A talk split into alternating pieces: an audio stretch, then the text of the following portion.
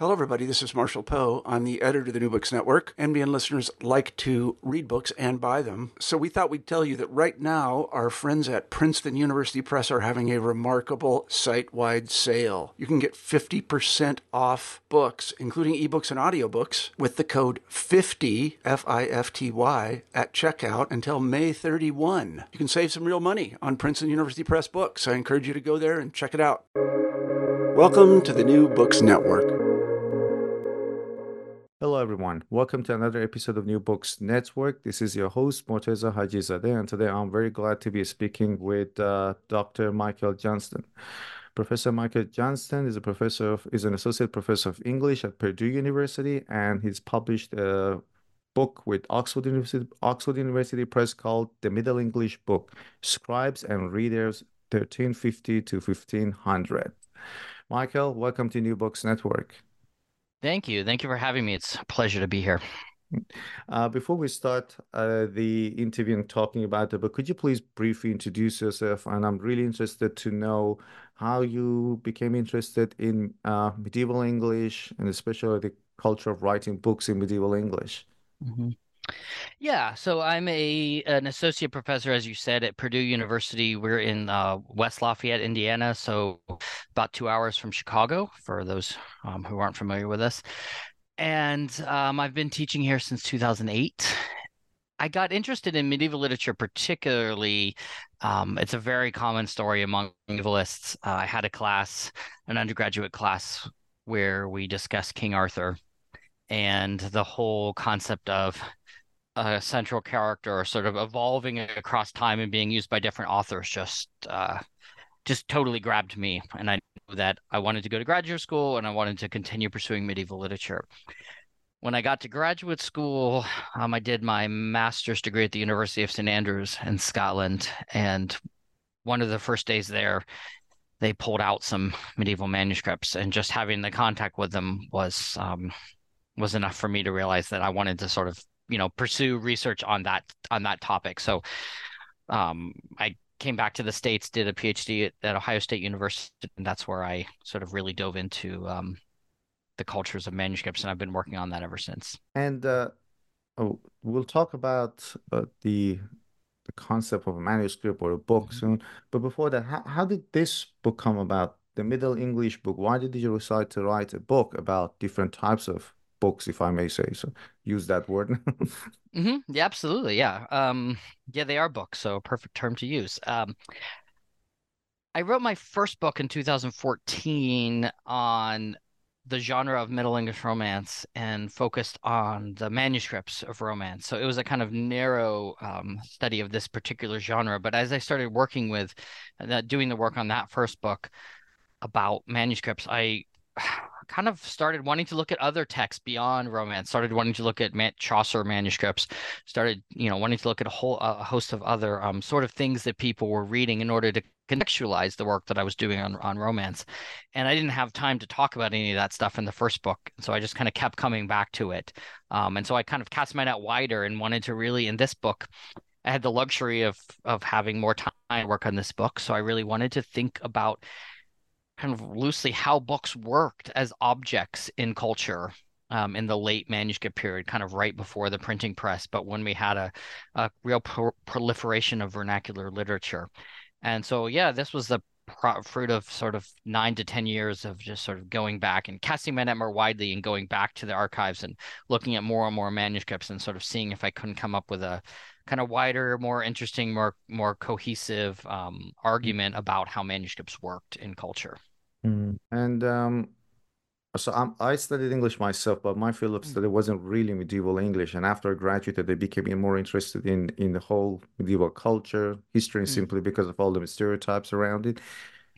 We wrongly call it Dark Ages, but then when you go and study, you find lots and lots of books. This uh, this this culture of research and writing books, and um, I I came to kind of pick up some of the nuances in the idea of book, but again, before coming to your book, I I would just use every, I mean, use the term manuscript or a book, but anyhow, you you kind of problematize the existing vocabulary to talk about uh, books or manuscript in, uh, in in in in the middle in in Middle Ages, and you feel that this is inadequate. So why is it that the existing vocabulary is inadequate to describe the different types of manuscripts they've had in the Middle Ages? Mm-hmm. Yeah, that's a great question, and that's really, I think, that was that that sort of um, dissatisfaction with the way we talk about books. Uh, and existing scholarship was really at the root of a lot of was driving a lot of the the the early thinking for this book. The I think the reason I found it unsatisfactory was simply that it was extremely impressionistic without being able to define terms of use. So, for example, I have a, the the whole first chapter of the book talks about it's called nomenclature, and it talks about the different terms we use. And one of the things I really became dissatisfied with was just how impressionistic the the the way we use terminology was. And for example, we'll talk about um, someone will isolate a particular manuscript and say, oh, this is a commercial manuscript or this is made by a professional scribe. But we don't have the other side of that. We don't have a lot of historical evidence for what was a professional scribe or what did, you know, an, a, an industry of commercial book production look like. And so we're kind of, um, you know, very impressionistically looking at a manuscript and saying, oh, this is fancier. Implicitly, this is what we're doing. This is fancier than the things I'm used to seeing, or what in my experience is a quote unquote average manuscript. So I'll call this professional without having a real um, sense of what that meant on the ground. And so, um, and and I think that that's understandable. I'm very careful in in in this chapter to say like, look, we we all do this because it's the best we can do. I did it myself. I quote myself, you know, using these using these terms um, in what I now think are sort of unsatisfying ways. But um, it makes sense because manuscripts are really hard to work with. They take a lot of time to work with one manuscript and really try to get your mind around it. And so to try to talk about sort of more cohesively across culture um, how manuscripts worked is really difficult. Um, and so I think it's really understandable that you know you spend all your time working on one manuscript or a small corpus, you have to use terms, but we just we haven't had the the sort of external um, evidence to to flesh out those terms. So my book was looking for a sort of different way than the sort of impressionistic mode of looking at a manuscript and kind of judging it based on just the other things you happen to have looked at. And and then you come up with uh, your categorization and one of the elements used is the proximity of users and producers, which I found really interesting. So can I talk about your categorization to address this inadequacy and what is that uh, that that that uh, uh, let's say criteria that use the proximity of users and producers? Mm-hmm. Yeah, so this is, I mean, again, the project started with this dissatisfaction, and and I said, like, let me go look at a large corpus and see if I can't kind of think through better ways to discuss um, to discuss books and come up with better terminology. And what really jumped out at me was we all we all um, assume, and I think for good reason, that almost all manuscripts are bespoke, um, and that's a, a, term that reader that listeners may be familiar with, but it's worth pondering here and unpacking for a moment. Um, so, in terms of production of any sort of item, I think you you have basically two.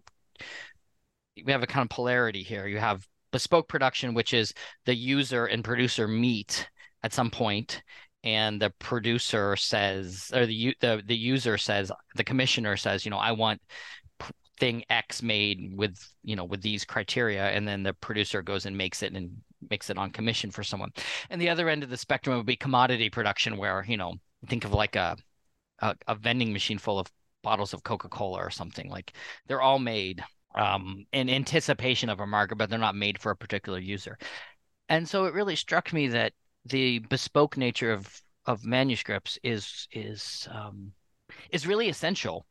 And so, what does it mean for something to be bespoke? Well, as I started putting more pressure on that, you you realize that well, users and producers are meeting at a certain juncture to create the manuscript, but that point of meeting um, can take on a variety of forms. And so that's, that's where, where my re- replacement um, for the sort of impressionistic terminology came from is thinking about we actually can have some evidence from the manuscripts themselves about the forms of interaction that likely took place, or the I, I guess you to go back to your question, the proximity that likely li, uh, li, lies behind these books, the proximity in terms of the users and producers, or the scribes and readers, if you want to say, so, so that exploring the um, variety of forms that that intersection can take on that that that arises from the evidence of the books themselves is is kind of where I started to develop a, a new methodology for um, for understanding books.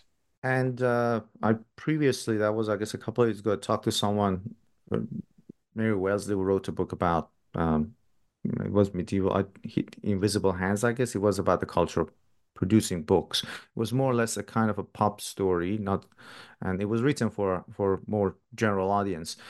And I'm into, and then Yeah, I came you to, sorry, did you say that's Mary Wellesley? that's right, yeah. Yeah, yeah, I, I reviewed her book. Um, Mm. I forget the title of it off the top of my head, but yeah, yeah, it it was was great. It was a Invisible great, Hands, or don't remember exactly. yeah, And I think it came under two different titles. Yeah, the other one was Gilded, that's anyway, Gilded Age. that's the one I've. that's the one I Yeah, read. yeah, Yeah, that's right. yeah. But but that at least gave me some understanding of how complex and difficult it was to produce a manuscript. And I'm really interested in knowing about this. For example, you talk about I'm I'm, I'm interested to know first of all were books in produced in one location, especially uh, illustrated manuscripts, which which I guess in, in, involved several different authors. And, and what evidence do we have, or what evidence or what kind of method did you use to find the evidence that manuscripts, for example, were produced in different locations? Mhm. Yeah, uh, and that, that that's a great question because it kind of just gets at the whole methodology of of the of my Mm. entire book. Um, so yeah, if you take uh, illustrated manuscripts, for example, with high with you know highly um, highly decorated books, those are the sorts of books I think where you can start to posit. That's the sort of evidence that you can look for in a book that you can start to posit that there probably is a greater distance between the user and the producer because historically we know that um, that that book illustration, and I'm thinking of not not not like simple like colored letters, but like gold and complex the illuminations that you know we're familiar with as sort of iconographic examples of of medieval books. Um, we know that historically much of that work was done in cities, in centralized locations. Um, and so we, you know, we have evidence for book artists congregating in cities, and this, I think, is is is what art historians have have more or less determined is that most of this was done locally. There were there there were exceptions. There were peripatetic artists who would go to you, um, but as I understand the work of art historians, it it tends to be a kind of centralized thing. So, um, so if you have a book that is very highly decorated, you can then assume that whoever the ultimate user was, they had to you know, there had to be some process of getting the commission sent through these local, um, through these centralized locations. In, in in England, particularly by the by the late 14th century and into the 15th century, the period that I'm looking at, a lot of this is a lot of the higher end book decorators are understandably um, centralized in London. But if you think of the other end of the book, a kind of plain book, um, that just as you know text in black ink that's the kind of thing that can be done that doesn't re- require one deposit that it was done in a centralized location because writing is a much less specialized craft than decorating. Um, writing is done there's there's bureaucracies throughout late medieval England um, and all kinds of you know small institutions as small as a household and a parish um, and so, because writing is much more decentralized and much more widespread than than illustrating, um, you sort of have, you know, the less illustrated, the less fancy a book is, the more likely it could be made in proximity to the user. Um, so, so those are the sorts of um, the sorts of pieces of evidence that I'm using to sort of um, start to categorize books based on based on the proximity of users to Mhm. producers. I realize I've strayed from your original question about book decoration, but it's kind of like the Yeah. the starting point of the far of the greatest prox uh, the the greatest distance putative distance between users and Mm. producers is the really highly decorated book.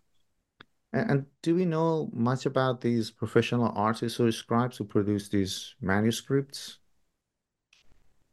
Um, you're wading into some of the most uh, contested territory in scholarship. So, um, and ter actually questions that I studiously um, sidestep or remain a kind of maintain a study. Yeah, just my curiosity to ask no, no, it's great. I mean, and, and stuff that I have, you know, that I'm certainly conversant with, but but don't try to weigh in on so much of my own work. Um, so yeah, in terms of artists, and if we're talking about scribes, that's much more in my wheelhouse. I feel much more competent to mm. to at least weigh in on that. Um, if we're talking about artists, I'm I'm purely sort of secondhand repeating what the scholarship says because I don't, in my own work, kind of get into analyzing um, art. But um, if you start with the the first part of your question, which was about book artists, um, as I understand the methodology of art historians, you kind of look at a series of art of a series picture a series of illustrations and based on identifying isolating particular features you will say that oh that is by the mm. same author or the same artist as that. So you can kind of compare across illustrations. And um, a few of those have been able to be attributed to named artists um, because there will be an artist who will sign his work on occasion, or his, yeah. or they will have a, an, a, a document that sort of says so and so was the scribe who did this manuscript, and then you identify the manuscript elsewhere, and you can put them together um, that way. But even those identifications end up coming up under critique. So, just as an example, um, the most prolific artist from at least from England in the 15th century is named William Abel, A B E L. Um, and there's there's sort of debate about how many you know originally there's a scholar who you know created a canon of Abel's illustrations, and then other people have started sort of paring that back. So so these are controversial and they're not certainly um, black and white. Mm. Um, in terms of the scribes, I think it's um, it's a similar sort of methodology that people have employed because most manuscripts are um, are not signed by the scribe. So you're in a lucky situation if you can match the hand of a manuscript with a document that is signed um, or you have a name. And then if you can confidently assert that the thing with the person's name is the same as the um, is the same handwriting as the as the manuscript in question that's when you start to create the argument that oh you know joe you know Joe Schmo over here who signed this document is the scribe of this manuscript because it's in the same hand. Again, those are controversial, mm. um, methodologically really controversial. That's kind of where a lot of the um, heat has been in, like at least vernacular manuscript studies in the past ten to fifteen years, mm. um, kind of arguing over the methodology of this and the and and particular identifications. Mm. Uh, uh, let's talk about the types of magazines that were produced. And you, you talk about religious houses. What, what sort of manuscripts were produced in religious houses in terms of genre? For me, I know that's a more or less a modern term, but yeah, no, no, no. That's, that's a great question. Um, so I mean, we we think of yeah. You you talked earlier about um, the stereotypes around the Middle Ages, and um, you know, all books were made by monks in monasteries. This is sort of that stereotype. And that's like, you know, there's there's some truth to that in that up to around 1100 this is the the typical historical narrative is up to about 1100 monopolies had more or less a um, a mono, sorry monasteries houses mm. of religion houses of monks um, and at that point it's mostly benedictine monks um, had a monopoly over textual production, um, certainly production of manuscripts. And after about 1100, it starts to sort of move out into the secular world, at least as an alternative or another site of manuscript production. Um, for the kind of stuff that I'm doing, by the 15th century, monasteries are still producing books, um, mostly Latin, you know, materials for devotional purposes, for in-house purposes. Um, I'm working on literary manuscripts. I'm interested in the culture of reading, and there's there's very little uh, man, uh, literary manuscripts being very, very, I should say, very mm-hmm. few literary manuscripts being produced in monasteries. Of the texts that I looked at, and I'm sure we'll get into this as we go, um, I looked at a corpus of 202 manuscripts mm. for this project, and maybe eight of them can be attributed to religious houses. Um, there's a great um, research um, project called the Corpus of British um, of catalogs from British medieval libraries. I think it's called. It's produced by the British Academy, and they go through and edit all of the different institutions from the Middle Ages that had catalogs of their books. So it's not about the surviving books, but it's about their internal um, catalogs. And if you if you isolate the religious houses, you can you know you can just go through the indexes of these and you see how little, how few vernacular texts were owned by uh, monastic houses. So it seems to have been sort of a thing um, that that is um, in the in the secular world. Secular meaning not part of uh, Mm. uh, of of of, ra- uh, of uh, monastic houses. Um, Hmm.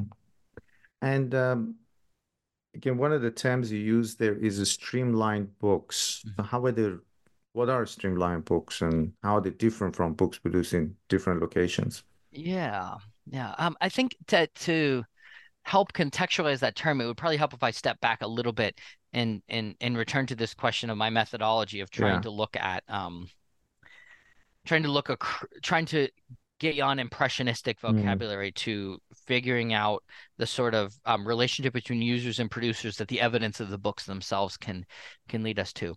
Um, so what I essentially did in this project was instead of as part of my dissatisfaction with um, the terminology that we've been using uh, was that people would uh, specialize in a certain type of book, like people work on Chaucer manuscripts, or or Mhm. I was a scholar who worked on manuscripts of Middle English Romance, and and on and on. Um, and instead, what I tried to do is I picked four texts that were um, relatively diverse and tried to look at all of the surviving copies of those, thinking that would give me a fairly wide net. And so the streamlined books I would have are one of the categories I developed to say I think we can profitably arrange books based on the proximity or distance between users and producers. So Mm. the earlier we talked about those highly decorated books, and I posit that as the category of um, the elaborate book, which the you have to assume the greatest distance between users and producers. That's the sort of thing where someone had to send away Mhm. to a, a metropole where um, you know book artists were congregated. The streamlined book is the next kind of category that I that I propose, and that is a very common sort of book where there are no there aren't any bells and whistles. You don't need to posit a sort of high-end decorator, but it's made it- the evidence shows that it was made in uh by a, for a single commission. Um and so this is this is the kind of book where um they're often pretty plain. You might have decorated Mm. initials. Um it's often have blue and red paraphs, a little what we look what we call paraph signs, um, that will sort of divide stanzas of poems up and such. But um, essentially, it's usually made by one scribe, and it's copied, you know, seriatim. Like if there's one or two or three texts, they just kind of proceed in a row. And so it's the kind of thing where you imagine that uh, someone went to a scribe and said, "I want a copy of this text or these two texts," and then the scribe's turning it around as quickly as he can because he wants to make his money and get on to the next commission. So it's a kind of book that's that has codicological evidence, evidence from the books themselves that um, that would indicate a kind of direct, uh, made on commission and made in a very straightforward way. And so I call them streamlined because the process is to be as sort of economical as possible to to get the book back to the reader and move on to the next commission. Mm, mm. Oh, you seem to have been muted. I'm I'm not able to hear. Oh, oh, sorry. Yeah, no, yeah, you're back, Accidentally, yeah. yeah, accidentally muted my microphone. no no worries. Yeah. Uh, and there's another category which is evolving books. Mhm. So what is that category? How is it different from um, others? Yeah. So again, um, I, I, I do the the categories I propose are based on like decrease or, or um, increasing proximity, increasing closeness Mm. between users and producers. So again, the elaborate book, the highly decorated book, which you have to send away for, is the most distance, and then the streamlined book looks like it's made on commission. And so it's the kind of thing where it seems to be someone maybe slightly further or slightly closer to you than the elaborate book, but not probably someone in your household because the evolving book is the next category, which is where um, you have books that are changing as you go. Um, and so what I'm positing lying behind those is some kind of um, I keep coming back to the term proximity, but I'll use it because it works here. Um, some kind of regular standing relationship between the people making the books and the people for whom they are eventually um, made. And that, and what I mean by that is just um, there's lots of books that very clearly kind of change their design as as they're in process. So whereas the streamline book was like one or two or three texts like produced clearly to a preordained plan, sticks to that and is done. The evolving book is the kind of thing where you might have um, a team of scribes. So say you have one scribe who copies a poem and then he steps away and 20 pages later he might copy 10 pages in a row and then he steps away and then 30 pages later he might copy another single poem and then in between you have another scribe doing something sort of irregular like this um, and you might have one part of the book so books were made in quires like like they still are today if you look at a if you open up a printed book you'll see how um, the groups of the groups of the pages are you know, you mm. don't have a hundred page book isn't uh, isn't fifty pages of paper folded inside each other. They're little groups. So, but quires are free floating entities. So you might in an evolving book, you might have one quire that's about one set of texts, and it seems to grow or be truncated as it's going. So you can have kind of moving parts of this book that don't get put together until the very end. Um, and so there's all kinds of evidence inside of books that show um, that they're again they're evolving they're being sort of changed as they go and i think that that implies um, some sort of some sort of proximity between users and producers because um, you know what else is going to dictate oh mm. you know i want to add this text to this section or or oh that section should should um, be focused on medical texts and this section should be focused on devotional texts um, and so those sort of you know decisions that are being made on the fly i think imply pretty pretty confidently i think um, mm a kind of standing relationship between between users and producers. And and do we know what kind of and again for the interest of the audience, what kind of books or topics they generally covered in these evolving books? Um yeah, I would I would hesitate to make kind of overarching um comments across all of liter across all mm-hmm. of literary culture or literary culture um because i'm you know i i focused on these four literary texts and so yeah. the things that fell in within my remit i feel kind of comfortable talking about but i, I think in general there it's miscellaneity um that is one of the features of these books um because so so for example you will find like texts that are exclusively focused on medicine right? Mm-hmm. So you might have but you might have a whole treatise on the plague followed by recipes and recipes are kind of accretive right they you they you, they grow by accretion so you'll have um recipes will tend to be like on loose leaves at the end of a book and you might have many many scribes coming along so it's the kind of thing where a new recipe came to your attention you jot it down in the book so you will get these kind of evolving books that um, that have lots of medical, tr- so they can be focused on medicine. You'll get other evolving books that might be focused on, for example, devotional texts. So devotional texts, there's a lot of them like a lot of short devotional texts that'll be errors and such. Um, and so those are the kind of things that can grow by accretion too. Um, so you will have some sort of themed, what I call evolving books, but then you also have some that are clearly just um, what I call grab bags. You know, you'll have like a literary text, you might have a romance, you might have a snippet of Chaucer, then you might have a bunch of medical recipes, and then you'll have a devotional text, and then you'll have another literary text, and then you'll have, you know, a text about caring for your horse. And they, you know, you you will get this sort of grab bag, which again, I think who who what kind of book if you're making for if you're making a book like that for someone else, what's going to dictate that kind of crazy miscellaneity except that the person for whom you're making the book is in kind of regular contact saying yeah yeah yeah add that or yeah i mm-hmm. want more medical text that that sort of thing um, I, I just don't know how else you would account for that kind of miscellaneity unless there's a kind of proximity between the the person who's going to end up with the book mm-hmm. and the people making the book and again uh, reading your book and listening to it just goes to show how different types of scholarship people or scribes or in general, people in the Middle Ages were interested in it was not necessarily because again, one of the cliches is that it's all religious art or religious text, but now mm. it's science, medicine, astronomy. Absolutely. I mean, whatever could, whatever was available that could be written down, people wanted to read. I mean, obviously, you have different communities wanting, wanting different kind of readers wanting different kind of text, but there's a huge diversity of text. And yeah, the idea that um, the Middle Ages is entirely about piety and devotion and theology. Uh, while that is certainly much more dominant than it is today, um, mm. they had uh, you know extremely varied interests, cultural interests that they that they sought in their reading matter for sure. Mm. And uh, I, I want to ask you about the dynamic between readers and uh, between producers and users. But before that, there was another category that I really found interesting: do-it-yourself books. And I'm really interested in this one, given the technology really wasn't there to mass produce books, and it certainly wasn't easy, enormous amount of time and labor required. So, mm-hmm. what were these do-it-yourself books, and what was the point of these books?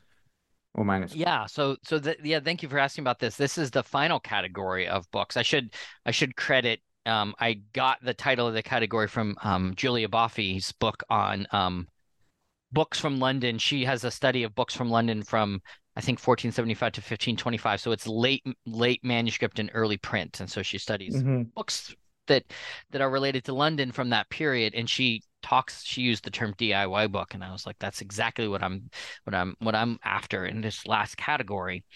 Um, and that is where the distance between users and producers has has is gone, and that users are producers. It's kind of collapsed into one. In other words, it's a DIY book, do-it-yourself book, because you're making the book for yourself. Um, and this is very much a live option in the late Middle Ages. Um, so uh, there are examples where you'll have like lay people producing books for their household. Um, there's a famous one in the Bodleian Ashmole 61 where the scribe signs his name a bunch of times. So we know it's got to be by this guy because he's not shy about splashing his name across the manuscript. And it seems to be a lay householder. It could be a priest copying books for the household. We don't know for certain who this guy was. Um, but it's a collection of books that would be a collection of texts that would be useful for how. There's entertainment texts, Mm. there's there's romances, but there's also like a poem called Rules for Purchasing Land, which doesn't sound very literary, but it teaches you how to like profitably um, acquire more more property. Um, so there's those kinds of secular books. Then we have examples of monks and priests copying books for themselves as well. Um, so that could be for like private reading, could be for use in their clerical duties. Um, So Mhm. there's a whole range of texts, but the idea is that if you were literate and you had access to um, to te- you know you had a text that you were interested in, you wanted your own copy. I mean, nowadays you just go on Amazon or or or you photocopy. If there was a short poem, you could take a screenshot or Yeah. shot with your phone or something. Um, but back back in the in the late manuscript period, lots of people made their copied their own books. So I presumably you'd borrow the exemplar from someone if you found a text you liked, and then you just sit down to produce your own copy. Mm. And and uh, I think to bring it all the discussion together in general, this this this um the, the criteria that you use and this uh relationship between producers and users, how does it show it? How does how do you how does it show this dynamic between the uh user and producers of the of the texts? So uh, can you just clarify what you exactly what you mean by this question? example, So does, does it the, what what in terms of the relationship between this, what does this idea of proximity tell us? And um, I'm also curious to know if we know anything about readers, Mhm. but I know that you, that's not a topic that you cover in the book, so I'm just asking that if you might have come across something. For sure. Um, so I guess that, that that's again getting at the real heart of of what I'm after in this book, and that is that um, I'm pushing away from thinking about the. I, I want us to think about the manuscript book as a fundamentally different artifact than the printed book, because the printed book is a commodity. The books, if we use the term book and just think it's a stable concept, us in 2024, we in 2024 using the term, um, it can be a little bit misleading. And so what I'm trying to get at with this, with my book, with my study, is that manuscripts were um, were made at a juncture uh, where where two human beings came together. Right, you have a user and a producer, and that is kind of the animating concept behind what you know. It's like the core of what a of what a manuscript book is. Now, in my book, I'm trying to flesh out the fact that that point of juncture can take on a, a variety of forms and it can be something that's kind of like a commodity when you're sending off to have a high-end book made. There's a kind of great distance between you as there is today a great distance between us and the books that we read. Um, but books can come can re, can can come all the way you know the kind of distance can collapse all the way to the point that we're that people are making their own books. Um, and and in the realm of books, that's not something that really exists very much anymore today. We've lost the like sense of people making their own books because books are such a commodity. Mm, Um, so mm, I'm just trying. I was trying to kind of recover the, what you might call the kind of sociology or anthropology of reading, um, mm, or of of owning literature and producing literature.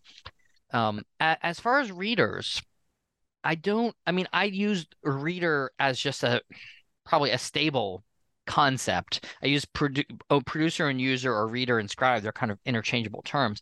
Um, as the person who owns the book, in terms of how they engage with the text and the kind of um, you know what readers were doing with their text is not something I'm taking up in this book. Mm-hmm. I sort of just am working with the assumption that the user is the stable entity that receives the text from you know the text that they commissioned from whoever whoever made the book for them or if they're if it's a diy person they're making it for themselves um, it's a separate set of um, kind of methodological investigations in terms of what readers did with their mm-hmm. books um, i think it's a fascinating set of questions it's just not what i'm what i'm getting mm-hmm. into um, yeah. in this book because it's probably um, too long the book's my book my study is probably too long as it is but um i love i love these kind of reader questions mm. yeah and i guess yeah you're right i guess it kind of requires a whole different book to be written about the dynamics between readers and scribes but anyway and, and again just to go just to show how I, because i guess i mentioned at the beginning that i'm not really a uh, an expert in medieval literature. I'm just an enthusiast. And up to mm-hmm. a few years ago, I used to think that, for example, Chaucer wrote his own poems and then he had the manuscripts. Or, oh right, yeah, we have yeah. nothing. Well, probably we have no autograph. Um, you know, anything written in Chaucer's hand. Um, mm-hmm. that's so a, a that's times, another contested question. Yeah. yeah. So a lot of times, I guess I'm guessing that the authors had the materials, whatever it was, but you had scribes writing, um, mm-hmm. writing, and also decorating uh, those writings. Mm-hmm. Um, uh, before we come to the end of the question, I always ask this question: Is there any other projects that you're working on? Any books that we might expect to see anytime soon?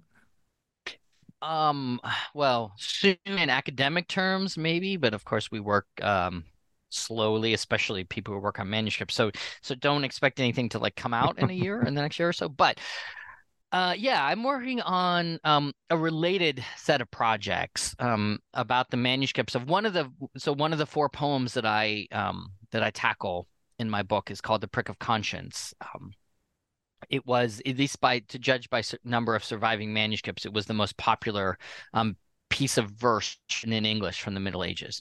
So um, it's one of the four texts, as I said, that I look at in my book. So in my book, I've already kind of looked at all of the copies of this poem, but I was using it as one of the pieces of evidence to enter in in the book that we're talking about here um, to enter into this dial into this discussion about um, the the sort of users versus producers. So now in this in this current project, I'm doing two different things.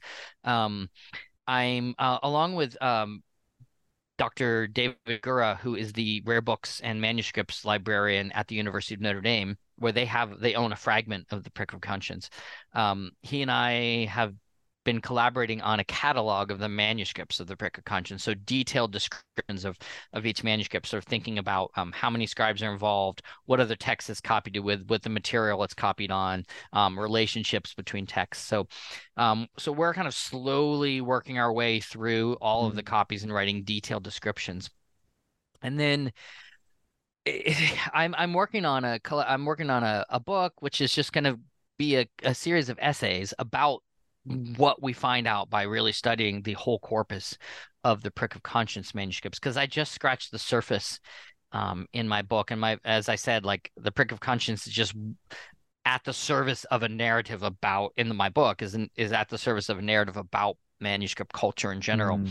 So for this for this project, I'm I'm really trying to look at things like well, you asked about reader response. I'm really looking at where did people, um, where did scribes tend to put their emphasis in their marginal notation. Scribes and readers tend to put their mm. emphasis in their marginal notation. What because the prick of conscience is about, um, it's the the word prick means to like prod or goad mm. you, um, to goad your conscience into reforming performing your life as you prepare for death, which can be coming for anyone at any moment.